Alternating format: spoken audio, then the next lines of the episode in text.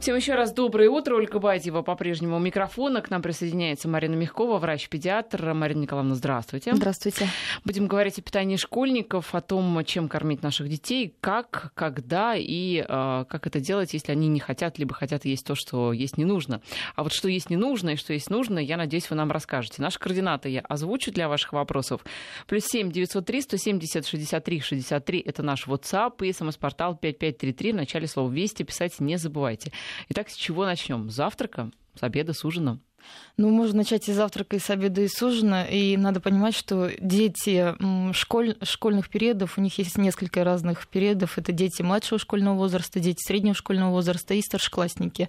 И вот если дети с младшего школьного возраста и дети среднего школьного возраста более-менее еще поддаются уговорам родителей, то старшеклассников очень сложно контролировать. Поэтому, конечно же, необходимо, чтобы ребенок и питался как и в школе, питался в школе именно школьным питанием, желательно, чтобы не буфетным, а школьным питанием. И дома надо стараться, чтобы дети обязательно завтракали. То есть не, на, не, не должно быть такого, что ребенок голодный уходит в школу не позавтракав. А если не хочет? А вот если не хочет, надо стараться, надо приучать каждый день монотонно. Знаете, вот даже взрослые некоторые не хотят по утрам завтракать, ну, потому что организм не проснулся, да, условно говоря. А ну вот для того, чтобы организм проснулся, для того, чтобы школьник примерно, потому что если мы говорим о детях младшего школьного возраста, их кормят обычно, зав... они завтракают где-то после первого-второго урока. То есть угу. это происходит где-то примерно в полдесятого, в 10 утра. И до этого ребенок э, ребенок на голодный желудок не должен отправляться в школу. То есть это неправильно. Угу. Ну, ведь, эм, наверное, чтобы организм проснулся, может быть, стоит эм, зарядку, э, как-то разбудить пораньше, На самом чтобы деле, захотел чтобы, есть. Чтобы в средней школе и в старшей школе не было вопросов завтрака, детей к завтраку надо приучать самого, самого, э, самого, самого садика. И если в садике дети завтракают, кто-то завтракает, кто-то нет, они друг друга копируют, то привычку питания, привычку пищевого поведения надо вырабатывать. И первоочередные задачи родителей. Вот почему ребенок не завтракает? Потому что родители не приучили. И здесь надо, Потому чтобы... что родители сами не завтракают, допустим. Конечно, дети не видят, допустим, что родители завтракают и так далее. Поэтому здесь э, надо родителям находить время для того, чтобы их ребенок завтракал. Почему еще часто дети не завтракают? Потому что некоторые не готовят. Или готовят, допустим, быстрые завтраки. Завтрак тоже должен быть правильным. Это не должно быть хлопья, потому что хлопья быстрого приготовления это, по сути, сахар. Э, завтрак должен быть какой? Либо это сложные углеводы, каша, либо это белок, это либо омлет, либо каша с творогом. То есть обязательно немножко, но ребенок должен поесть. Он не должен пойти в школу э, совсем голодный или уж хотя бы бутерброд с маслом и с сыром он тоже должен съесть с чаем сладким дома. Но ведь э, вы говорите, вот эти вот медленные углеводы, есть каши разные. Есть каши так называемые, чтобы побыстрее можно просто залить что-то, да, вот оно уже там, какие-то готовые такие хлопья. Есть минимально каши, которые нужно варить там буквально одну-две минуты. Это полезное питание? Злаковые каши, вот смотрите, если мы говорим о быстрых завтраках, о хлопьях, о а хлопик, допустим, с молоком, то как бы он ни казался и как бы он не преподносился нам здоровым завтраком, на самом деле это завтрак нездоровый, потому что там очень много сахара. Быстро есть хлопья с молоком хлопья, это хлопья с вредно. молоком это не то чтобы вредно, но пользы там никакой. То есть ребенок хотя бы пойдет не голодный, потому что он попил, грубо говоря, поел молока, но это и не полезно, потому что все равно, что дать хлопья с молоком э, на завтрак, это все равно, что дать несколько просто чайных ложек ребенку сахара. Завтрак должен быть, завтрак должен быть правильным, и он должен состоять из сложных углеводов и белка. А сложные углеводы это злаки. Хорошо, если ребенок не обязательно ребенку есть вот прям э, как у нас принято овсяную кашу. Он, вы можете просто посмотреть то, что любит ваш ребенок. Он может есть рисовую, гречневую кашу. Он может есть э, микст каши, там несколько, допустим, самых разных злаков э, с творогом. Или каша, допустим, с сыром, бутерброд с сыром. Или хотя бы просто омлет. То есть либо сложные углеводы, либо белок должен быть. И ребенок никогда не должен отправляться в школу натощак. У него должны быть силы для того, чтобы первые два-три урока воспринимать. И обязательно надо завтракать в школе. И желательно, если я говорю, маленькими детками мы еще как-то можем управлять, подросткам мы управлять не можем. И желательно вот школьное питание, чтобы у родителей было проплачено хотя бы обеды или э, хотя бы завтраки были проплачены. И э, особо не рассчитывать на школьный буфет и на школьные и на то, что подросток, допустим, будет э, деньги, карманные деньги родителей, которые предназначены для школьного буфета, по назначению расходовать. Угу, на шоколадки все потратит. Ну, конечно, я работала когда дет, летом в детском лагере. Я ни разу не видела, чтобы карманные деньги подросток тратил на морковку, на яблоко, на пачку творога и так далее. То есть надо понимать, что в школе продаются в буфетах часто и чипсы, и конфеты, и, и, и сладости различные. Поэтому то, что ребенок будет есть правильно в школе, если мы будем рассчитывать на буфет, это неправильно. А, например, чай с э, хлебом, с маслом и сыром – это полноценный завтрак? Ну, без каши, а вот что-то такое побыстрее. Это не полноценный завтрак, но это уже правильное направление. То есть это уже ребенок идет в школу не натощак. И для того, чтобы он не ходил в школу натощак, это именно первоочередная задача родителей – приучить ребенка к правильному питанию. Да, вы правильно сказали, что надо начинать с себя. Это точно, во всех вопросах. Ирина из Краснодара спрашивает, мой внук, ему, правда, полтора еще года, но он все равно будущий школьник. Вот в этом возрасте он любит грызть стебельки кинзы, укропа и базилика. Это не вредно? Ну, смотря сколько он их там грызет, если просто зуб прорезывается, у детей до двух лет прорезываются зубы, если он просто разгрызает и немножко ест, то, конечно, это не вредно, потому что в травках находятся пищевые волокна. Ничего плохого для пищеварения в этом нет. Единственное, нет, не вредно. С завтраком мы более-менее разобрались. Э, далее, что следует? Вот э, тот самый школьный завтрак, да, или полника, как его там лучше назвать, здесь второй завтрак? От, э, здесь зависит от нагрузки в школе и зависит от самой школы, потому что есть школы частные, есть школы, государ... есть школы государственные и есть школы ведомственные. Это вот кадетские школы, школы милиции и так далее. И спортивные школы. И примерно, тем не менее, рационы примерно одинаковые. Младших школьников обычно кормят где-то после первого-второго урока, старших школьников где-то после третьего урока, а обед уже у кого-то может быть в школе, у кого-то может не быть, здесь в зависимости от того, сколько уроков у ребенка, и э, есть продленка или нет продленки. Но желательно, я еще раз говорю, чтобы э, завтраки были именно проплачены родителями, потому что просто Потому что некоторые родители просто дают, допустим, деньги на карманные расходы. И ни разу я не видела, чтобы эти деньги uh-huh. правильно, расход... правильно расходовались именно для пользы ребенка э, в плане еды. Если ребенок ходит в спортивную секцию, э, там ведь некоторых из 7 лет отдают, это все равно младшая школа, здесь как-то должен варьироваться рацион? Если ребенок ходит в спортивную секцию, э, Здесь в зависимости от того, в какой, в какой, сколько раз, вот именно какая, какая секция и какая нагрузка. Потому что, конечно же, и какой возраст ребенка. Если мы говорим о детях младшего школьного возраста, то, в принципе, у них идет обычное питание, это завтрак, обед, ужин и два перекуса в течение дня. А если мы говорим уже о подростках, то, конечно, у них, в принципе, расход энергии выше, и э, корректировать рацион питания надо обязательно. Почему? Потому что секция это может быть школа балета, а это может быть хоккей.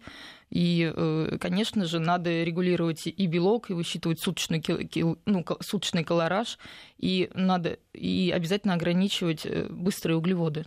Знаете, бывают еще утренние тренировки, но это, конечно, в основном у детей уже таких подросткового возраста, и они достаточно рано начинаются в 7 утра, я думаю, спортсмены поймут меня. А, так вот, перед этой тренировкой, согласитесь, на полный желудок тренироваться сложно. Вот что дать ребенку перед такой ну, тренировкой? Спасибо за вопрос. Вот как раз не по поводу полного желудка я говорю, чтобы дети отправлялись в школу или там на секцию и э, завтракали прямо обязательно всю тарелку. Легкий перекус должен быть. Вот привычка легкого ну, перекуса например. должна быть. Если ребенок отправляется на секцию, это может быть э, хотя бы бутерброд с творогом или с сыром и теплый сладкий чай. Это должно быть обязательно обязательно ребенок натощак, особенно подросток, вообще не должен заниматься спортом. Почему? Потому что у девочек э, в подростковом возрасте как раз налаживается менструальный цикл, у мальчиков тоже происходят подростковые изменения, и это может быть вплоть все быть э, до обрачных состояниях, поэтому завтракать обязательно дети должны. У нас еще есть такая привычка, э, ну, такая поговорка, дети, которые едят горячую еду, допустим, обед, у них нет гастритов. На самом деле нет гастритов у детей, которые завтракают, uh которые приучают себя к завтраку особенно к полезному завтраку, это вот сложные углеводы и белок. Вот что-то из этого должно быть. И если мы с младшего школьного возраста приучаем детей тому, чтобы они правильно завтракали, правильно питались, то в подростковом возрасте ребенок просто машинально будет просыпаться утром, чистить зубы, перекусывать и идти на тренировку. Он Гена... просто не да. пойдет натощак на тренировку. Организм он... будет требовать. Организм что-то. уже будет требовать, это уже привычка, то есть правильное питание. Вот здесь вот э, нам помогают очень сильно родители. Здесь мы очень большой для того, чтобы приучить ребенка к правильному питанию, в первую очередь этим должны заниматься родители, бабушки, дедушки и окружающие. Геннадий из Петрозаводска пишет, «Э, вспомнились дни, когда зачастую деньги, выделенные на школьные обеды, тратились потом на аудиокассеты тайком, но с утра есть кашу все равно приучился.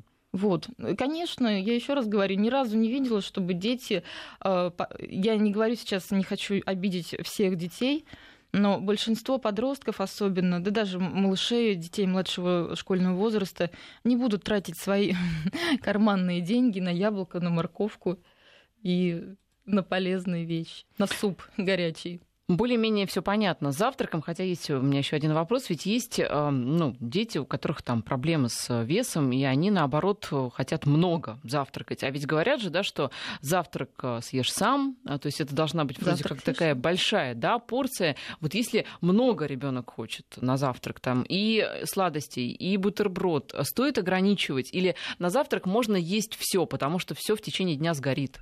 Нет, все не надо есть. Это я еще раз говорю, это должны быть сложные углеводы, белок. И если он хочет и сладостей, если мы говорим о правильном завтраке, это могут быть фрукты, сухофрукты, то есть э, э вот э, углеводы сладкие. И если уж совсем ребенок сластённый, можно немножко дать ему конфет э, на завтрак, чтобы он пошел с хорошим настроением в школу. Или если это прямо такая какая-то стимуляция, можно постимулировать конфетами, э. Э, ну, что ты съешь конфеты, допустим, выпьешь конфеты с чаем, но при этом позавтракав. Сладости не должны идти натощак, на голодный желудок. Вот особенно вот это спасибо за вот этот хороший вопрос. Почему? Потому что если он не позавтракал дома, но у него по карманам рас, э, раскиданы конфеты, он по дороге в школу съест эти конфеты. Это получается натощак. Если немножко ребенок перекусил, он хотя бы эти конфеты съест уже не на пустой, не на голодный желудок. Потому что круглосуточно, мы знаем, в желудке вырабатывается соляная кислота, ночью она вырабатывается тоже. И обязательно ребенок должен позавтракать, чтобы, в принципе, не было у него никаких нарушений вот, в пищеварении. Вы знаете, есть такие, э, скажем так, методики питания, когда не рекомендуют запивать э, пищу рекомендую сначала попить воды, э, там, за, за минут 15 до еды, а вот, например, разбавлять, вы съели кашу, а потом заливать все это сверху чаем не рекомендуется, потому что якобы там нарушаются какие-то процессы пищеварения. А вы вот как к этой теории относитесь? Я за, за жизнь. В течение, если мы говорим о школьных завтраках, они должны быть ежедневные. И очень сложно придерживаться правилам питания вот э, в течение очень длительного времени. И здесь э, после завтрака можно я, я разрешаю, я не, не вижу ничего плохого, если ребенок утром позавтракает и, попьет, и потом попьет немножко чая или попьет потом немножко компота, э, не, не выдерживая это во времени. Почему? Uh-huh. Потому что утром очень сложно выдерживать интервалы э, питьевые во времени, потому что все обычно то торопятся, то опаздывают, и мы можем дать очень много рекомендаций, но все должно быть близко к жизни. То есть а встал, а как... почистил зубы, перекусил, пошел в школу. А как вы относитесь, например, к сосискам на завтрак, именно для школьного питания? Это вроде бы быстрая и популярная пища, но, говорят, не очень полезная. Сосиски очень не полезные, в них очень много сои, и желательно, чтобы сосиски вообще не присутствовали в рационе детей в принципе, если только мы не говорим о сосисках домашнего приготовления. Тем более они не должны идти на завтрак. Вообще никакого э, фастфуда, никаких э, полуфабрикатов быть не должно. А колбаса? Сосиски. Бутербродик с колбаской. Бутерброд... Лучше пусть это будет э, с творог или бутербродик с сыром. По поводу творога у нас вопрос э, от Юрия из Химок. Творожное зерно в сливках бесполезное? Знакомо вообще? Ну, это... Творожное зерно да. в сливках. Если ребенок э, любит, и если он ест это с кашей, ну пусть ест. Ну, главное, чтобы ел. Главное, чтобы ел. Завтраком разобрались. Давайте теперь пойдем дальше к обеду, к середине дня. Обед классический для школьника. Вот по поводу обеда здесь уже зависит от школьной нагрузки, от времени, которое ребенок проводит в школе, остается он на продленку или не остается. И обеды в школах тоже разные. Есть, э, допустим, некоторые родители берут только суп, некоторые родители берут и суп, и второе. Некоторые школы предлагают э, питание, в том числе э, шведский стол, и дети могут выбирать. Некоторые школы или родители от обедов отказываются и на обед дают детям карманные деньги. Вот в идеале... Что, в общем, плохо, да, мы это уже поняли. Да, ну вот в идеале, конечно, надо обязательно обедать. То есть ребенок должен... Потому что 60-65% суточного колоража должно приходиться на первую половину дня. Это должен быть завтрак, и это должен быть обед. И э, в плане обеда здесь уже очень сильно зависит от самих условий школы и от нагрузок ребенка. Конечно, он должен обедать потому что э, обед у нас идет где-то в два, в разных школах по-разному, в некоторых в час, в некоторых два, в некоторых э, в полтретьего. И к этому времени, конечно же, ребенок уже проголодается, пусть он позавтракал немножко дома, пусть у него будет второй завтрак в школе, но к этому времени ребенок уже проголодается. Почему? Потому что дети, они э, потребляют достаточно большое количество энергии, и э, организм еще растет, и он требует, чтобы он потребляет очень много энергии, и детей кормить надо. У них и так очень много нагрузок у детей, они не должны думать о еде о еде должны думать родители, и правильное питание должны прививать родители. Потому что если мы говорим, допустим, о детях младшего школьного возраста, они при, пришли после сада, у них и так много нагрузок, им надо более быть усидчивыми, им надо выполнять какие-то уроки, у них э, вообще абсолютно новая обстановка. Если мы еще ребенка будем лишать обеда, это для него будет дополнительным стрессом, вплоть до снижения иммунитета или про, вплоть до э, каких-то других расстройств э, не только в поведении, но и здоровье. Точно так же у подростка. Мы вообще подростков в основной своей массе с какого-то времени не можем контролировать. И что он там ест, мы тоже не можем контролировать. Поэтому должен быть суп. Плюс дети, они очень любят друг другу подражать. Суп. Желательно, чтобы, конечно, желательно, знаете, особенно ведь... в нашей э, северной широте, мы сейчас говорим, допустим, вот о, если о всей России, о северной широте, у нас э, достаточно климат суровый, и желательно, чтобы теплые, э, чтобы у ребенка было и первое блюдо, и второе, и компот. Ну вот суп, он какой несет функцию? Ведь многие народы, ну там вот, да, европейские, Раз... да, угу. они вообще супы не употребляют э, практически, и у них, в общем, все нормально там с желудком. Не сказать, что все да? нормально, но на самом деле суп э, он разгоняет э, ферментативную систему. Суп подготавливает, первое блюдо подготавливает э, пищеварительную систему для второго блюда. Она лучше переваривается. Процесс переваривания, переваривания происходит быстрее. А перед супом салатик надо есть? Э, в идеале желательно. Ну если... вот, знаете, вот я читала где-то, что классика питания это когда сначала салатик, причем желательно это овощной, что-то вроде капусты, потому что она вот как раз прочищает от Пищеварительные остатков. соки. Да, Пищеварительные да. соки выделяются, и уже э, раз выделяются пищеварительные соки, значит разгоняется аппетит, и значит э, первое и второе блюдо усвоится лучше. Если мы говорим в условиях школы, если это, допустим, на выбор, или э, ребенок ест что-то на выбор, и, или у родителей есть выбор, что брать из школьного питания, первое, допустим, блюдо или второе блюдо, то, конечно же, в приоритете выбирайте первое блюдо потому угу. что еще э, ребенок остается на продленку, или он потом идет на секцию, и очень много у него расходуется энергии, и первым блюдом хотя бы мы дадим тот э, заряд энергии, который ему необходим, даже если он не доест второго. Дети, они, я говорю, очень любят подражать, если они сели за стол, школьники, допустим, если один не ест, и он является лидером э, в классе, и вторые будут за ним повторять, и третьи и тоже есть не будут. Или там, допустим, если один заводила пойдет и будет есть сосиску в тесте, весь класс пойдет, но если полезно. не весь класс, да, то тоже очень многие пойдут за ним повторять.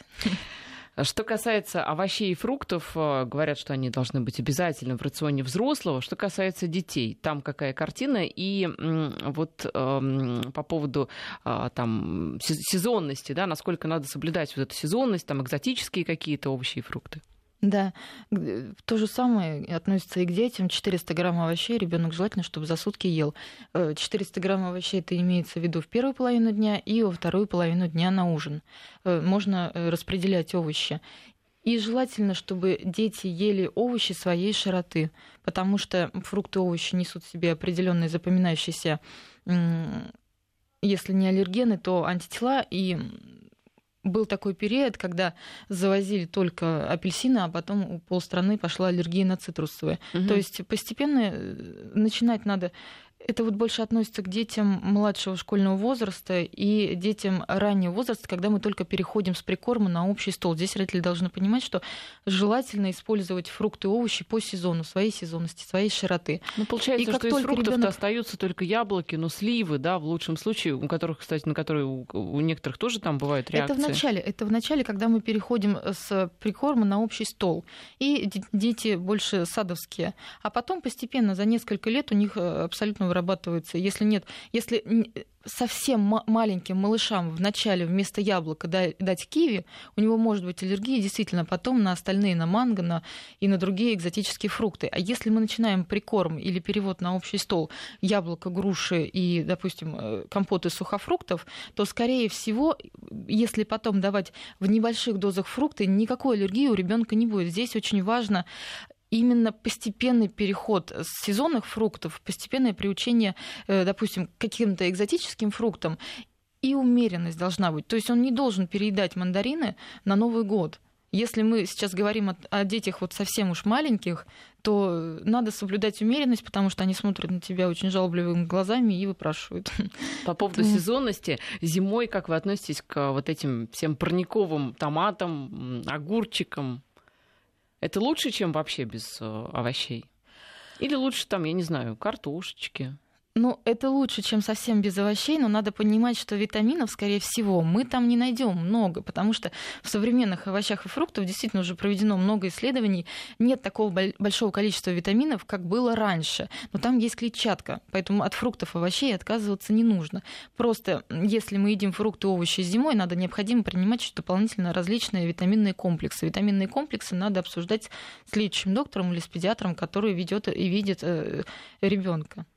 А по поводу витаминов, они обязательны зимой обязательно. для всех детей? Витамины обязательно. Потому... Ведь к витаминам тоже такое отношение у некоторых, что это вроде бы бесполезные пилюли. Вот, слава богу, что вы задали этот вопрос. Давайте развеем слух. Очень-очень нужны детям витамины и детям, и взрослым, потому что они входят в различные, потому что они помогают и системе иммунитета, и различным системам организма расти, развиваться нормально. Ни в коем случае не должно быть э, у детей недостатка витаминов, потому что все мы знаем, если не хватает, допустим, железа, то может быть э, железодефицитная анемия у, ребенка, и он плохо усваивает э, ему, в принципе, плохо, там могут быть повышенное обрачное состояние, и о какой тогда учебе может быть идти речь. Не должно быть дефицита витаминов у детей, особенно у школьников. Об этом должны позаботиться и родители, и педиатр, который наблюдает ребенка.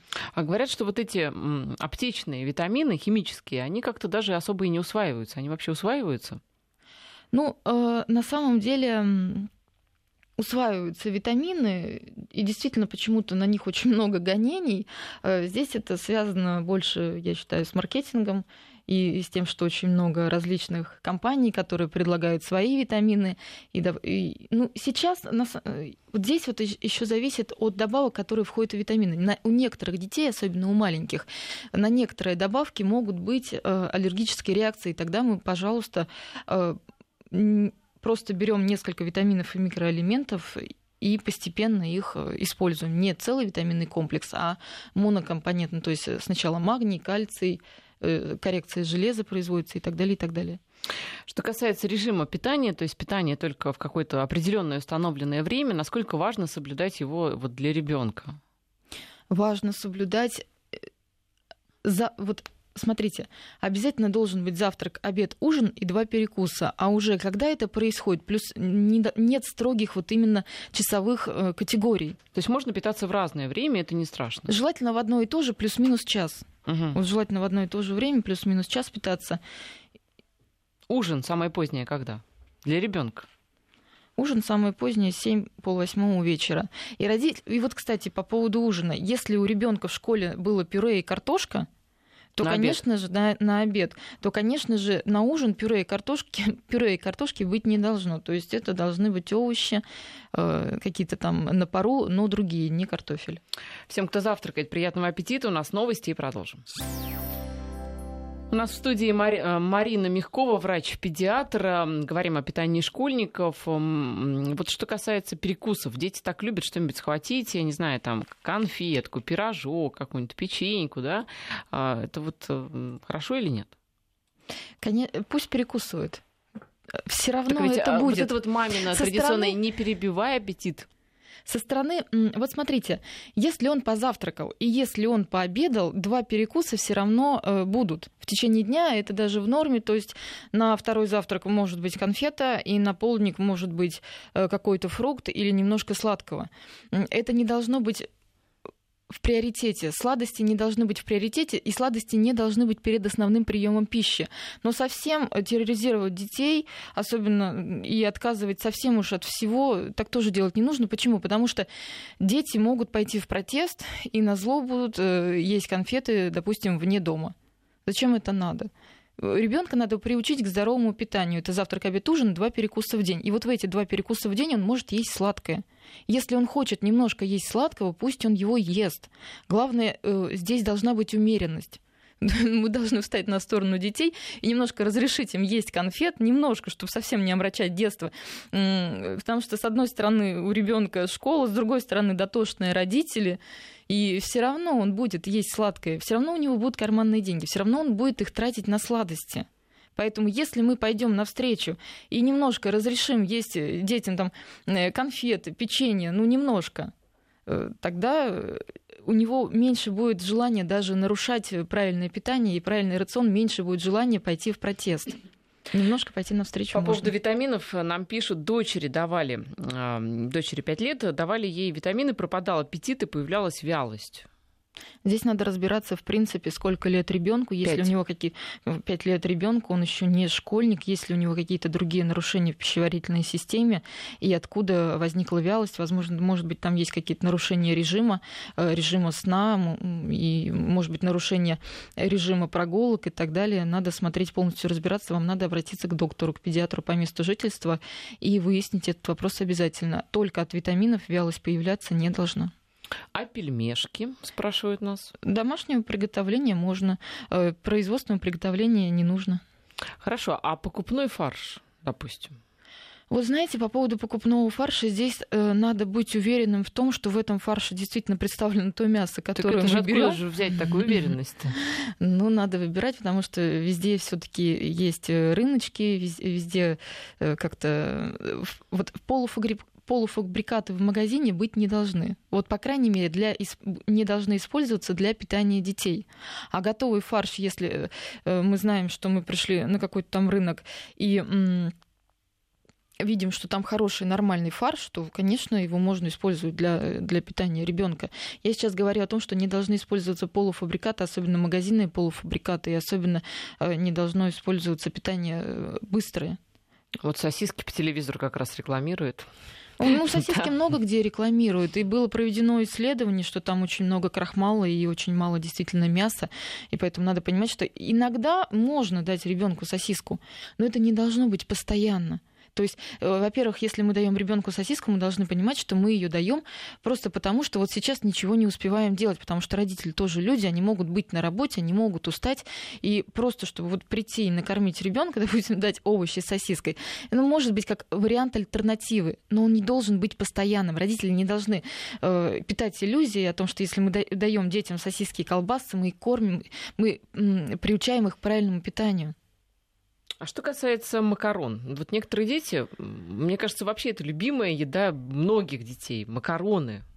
Макароны, э, вот смотрите, любое питание не должно быть однотипным и однообразным. Если мы иногда используем макароны в рационе питания ребенка, они допустимы. Если мы постоянно используем э, макароны в питании детей, это ну, абсолютно ну, недопустимо. Это, это сколько? Постоянно это каждый день. Или угу. постоянно это через день. Это, мы это в течение постоянно. недели. Это тоже постоянно. Мы в течение недели должны использовать абсолютно разнообразное питание э, у детей. И вообще даже школьная столовая вот, будет здесь более... Раз...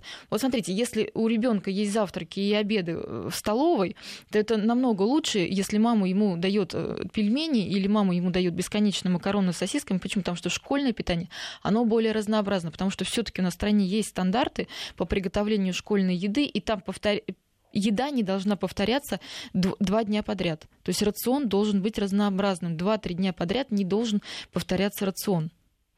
Нас вот спрашивают, что вы думаете по поводу напитков, напитков, э, ну, название марки не буду угу. называть, газированные вот эти вот все сладкие напитки, которые, да, непонятно, что там содержится, неизвестные рецептуры.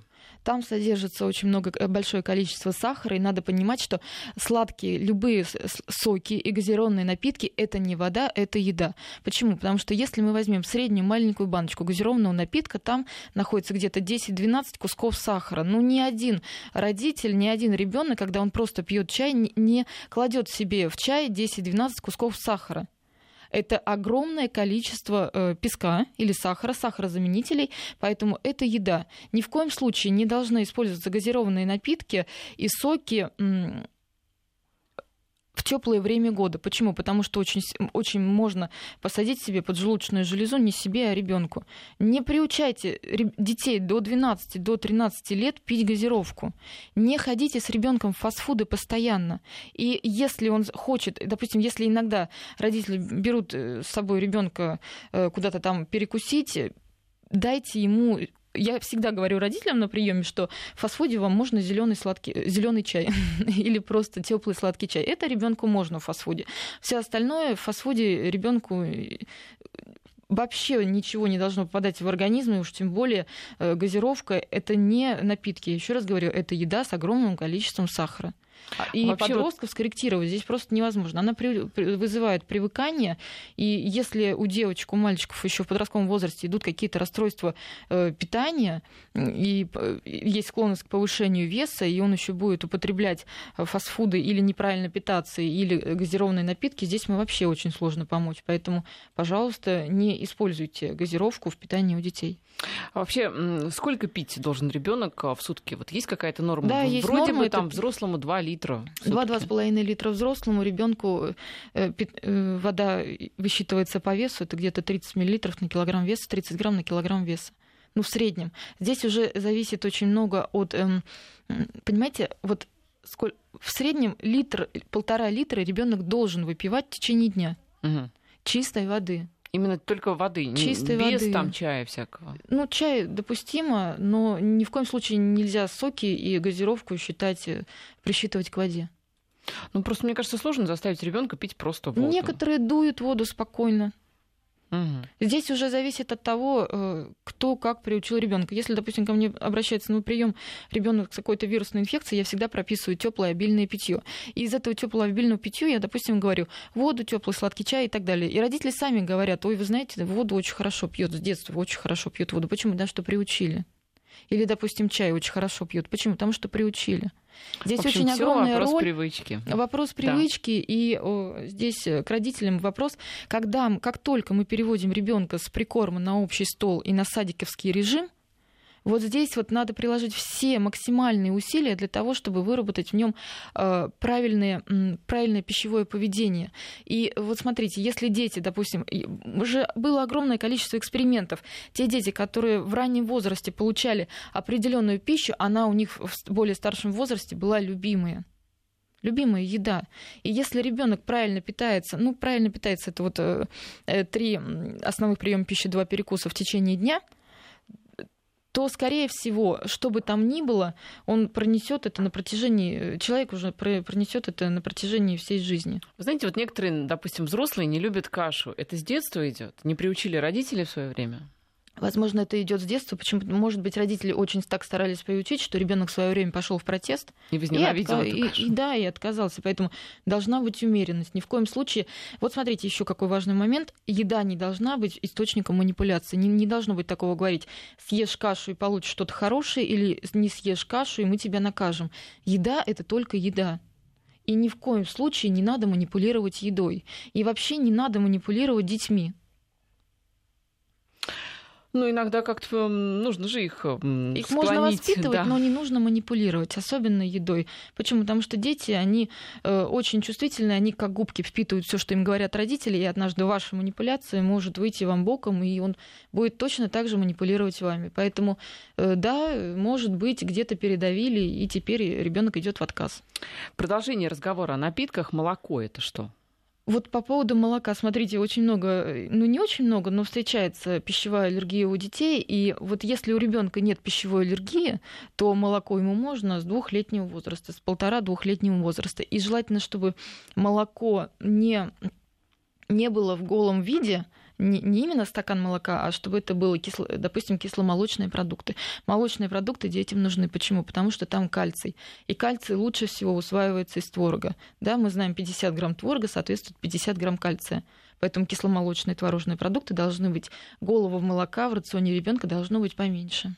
У нас сейчас короткая пауза, и затем мы вернемся в эфир. Врач-педиатр Марина Мягкова у нас в студии. По поводу молока, в общем-то, мы поняли, что кисломолочные продукты хорошо, но ну, а вот молоко, э, говорят, что оно э, усваивается детьми хорошо, а взрослыми уже не усваивается. Нет, не всеми детьми усваивается хорошо. У некоторых может быть расстройство пищеварения на молоко, на молочные продукты. И э, здесь педиатр или родители с самого раннего возраста знают, усваивается молоко именно конкретно своим ребенком или не усваивается. Здесь сразу видно. Угу. А, что касается так, молоко... Э, молоко там, еда. Да, молоко это еда. А, по поводу жирности. Вы знаете, вот популярно же да, покупать такие вот обезжиренные продукты, особенно там, если полные дети, это стоит делать? Здесь... Ну, там тот же творог, например, обезжиренный. Да, можно, если видите, что ребенок, у ребенка есть расстройство и нарушение веса в виде увеличения, то, конечно, можно Э, процент низкое содержание, низкое содержание творога или низкое содержание молока использовать. Если видите, что у вас прекрасный здоровый ребенок, он много занимается спортом, зачем ему покупать обезжиренное молоко и пить одну сплошную воду? Там все-таки должно быть молоко. Я бы, кстати, вот отдельно поговорила и о полных, и о спортивных детях. Но давайте, мало у нас времени, к сожалению, по поводу полноты детской. Вот э, вы, как врач, считаете, что это прежде всего проблема родителей, которые перекармливают, да, неправильно кормят ребенка, либо это какие-то генетические особенности ребенка? Пищевое поведение приучается с рождения. И здесь очень зависит от того, э, на каком питании был ребенок с рождения, было ли у него грудное вскармливание или у него использовались смеси, когда ему ввелся прикорм, правильно ли ввели ему прикорм, правильно ли перевели ребенка на э, общий стол. И если перекармливали ребенка в течение первого года жизни и закармливали э, ребенка на втором году жизни, то, скорее всего, да, здесь вина родителей и просто упустили момент перекормили, упустили момент правильного питания. Но бывают дети с врожденными патологиями, в том числе эндокринной системы, пищеварительного тракта, и поэтому здесь и то, и то может встречаться, и педиатр или гастроэнтеролог по месту жительства э, спокойно этот вопрос видит у конкретного ребенка, и все эти вопросы обсуждаются с родителями. Здесь надо, если переживаете по поводу недостатка веса или наоборот по поводу лишнего веса, обязательно не занимайтесь самолечением, ни в коем случае сами не сажайте ребенка на диеты, обязательно обращайтесь к доктору. Почему? Потому что некоторые диеты при определенных расстройствах питания могут быть, при определенных расстройствах, нарушениях организма могут быть противопоказаны. Например, если есть в семье э, желчекаменная болезнь или мочекаменная болезнь, и мы, и мы сажаем ребенка на белковую диету, она им противопоказана угу. если родители самостоятельно это делают. Потому что поэтому здесь надо обязательно любые любая коррекция веса должна обязательно быть э, с доктором. Даже взрослому, вот очень хочется сказать, не сидите на диетах самостоятельно. Вначале мы обращаемся к эндокринологу или к диетологу, обследуем организм, а только потом уже э, назначается индивидуальная диета. Ну, в общем-то, это сложный путь, многие идут по-простому, сами себя вот, назначают. Вот да. поэтому у нас очень много в стране гастритов и различных нарушений э, желудочно-кишечного тракта, и очень много потом возрастной онкологии. Очень угу. много. Это, это, это, это вы о чем это, Я сейчас э, говорю, что если в течение первого, ну, первую половину жизни мы неправильно питаемся, нам обязательно организм ответит во второй половине жизни какими-то различными гастроэнтерологическими нарушениями или, не дай бог, онкологиями. Очень много рака желудка, рака пищевода и так далее, и так далее, и так далее. Поэтому заботьтесь о своем питании, самого, заботьтесь о своем питании и о питании своих деток, приучайте их с самого-самого раннего возраста к правильному питанию. По поводу пищевых привычек, ведь у детей еще есть такая распространенная, ну, не знаю, особенность. Есть, например, перед телевизором или читая какую-нибудь книжку. Вот это действительно так вредно? Это вредно. Да, почему? Потому что ребенок отвлекается, и нет у него вот когда мы едим, через какое-то время происходит э, процесс насыщения. Обычно э, поступает головной мозг э, о том, что организм насытился, сигнал где-то через 15-20 минут после еды. Если мы в этот момент отвлекаемся, или если ребенок в этот момент отвлекается, у него сигнал насыщения не поступает. И вот отсюда начинаются различные расстройства питания. И как расстройство питания в сторону повышения веса, так и снижение веса, потому что девочки-подростки очень любят сейчас копировать различные журналы, и очень много сейчас в социальных сетях, сетях группа о том, что надо похудеть, и девочки-подростки, к сожалению, в тот момент, когда у них когда у них и так очень много необходимой энергии для правильного роста и развития и половых гормонов, и, в принципе, организма, они начинают худеть.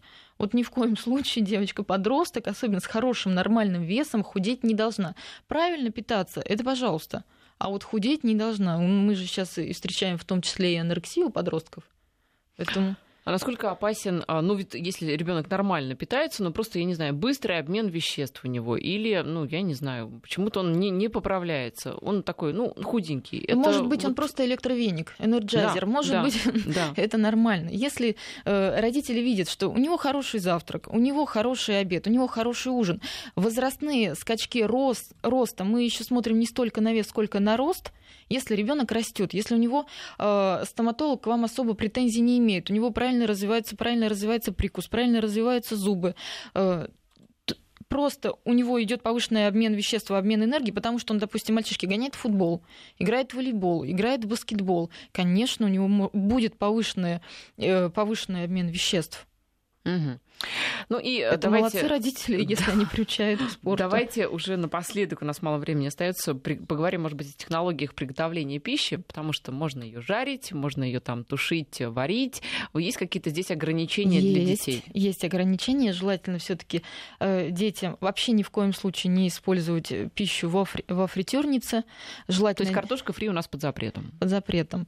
Э, желательно не использовать жареной пищи, пусть она будет немножко припущенная. Пища должна быть... Вообще жареная не использовать? Желательно не использовать, но можно немножко, чтобы она была припущенной, подтушить. Подтушить на сковороде можно. Вообще для детей пища правильная – это э, варить, отваривать, э, приготовлять на пару. И если э, семья жарит очень много, то желательно, чтобы она э, больше там припускала. То есть немножко подтушивать на сковородке. Тушеная еда. Подтушивайте. Если пару. приучать ребенка, да, на пару подтушивать, он будет есть. Здесь уже, э, если с детства приучили, он будет есть. И опять же, вот хорошо не жарить, и очень хочется сказать напоследок, чтобы не пересаливали еду. Да, очень много это соли, тоже важно. и чтобы не жарили и не пересаливали. И, наверное, очень сладкий чай приучать к этому тоже не, не очень надо, хорошо. Да, да, когда потом по 4, по 4 куска сахара в стакан, мне кажется, это чересчур. Хотя это чересчур. Да. Один-два куска. Но надо понимать, что если еще даете газировку, там 10 кусков. Ого. Это вообще да, кошмар. Это кошмар. Геннадий нам пишет, а я недавно бесов Достоевского осилил исключительно на обедах, ну, имеется в виду во время еды. Ну, не очень полезно, хотя бесов, конечно, хорошее произведение. Спасибо нашему гостю. Марина Мягкова, врач-педиатр, была сегодня у нас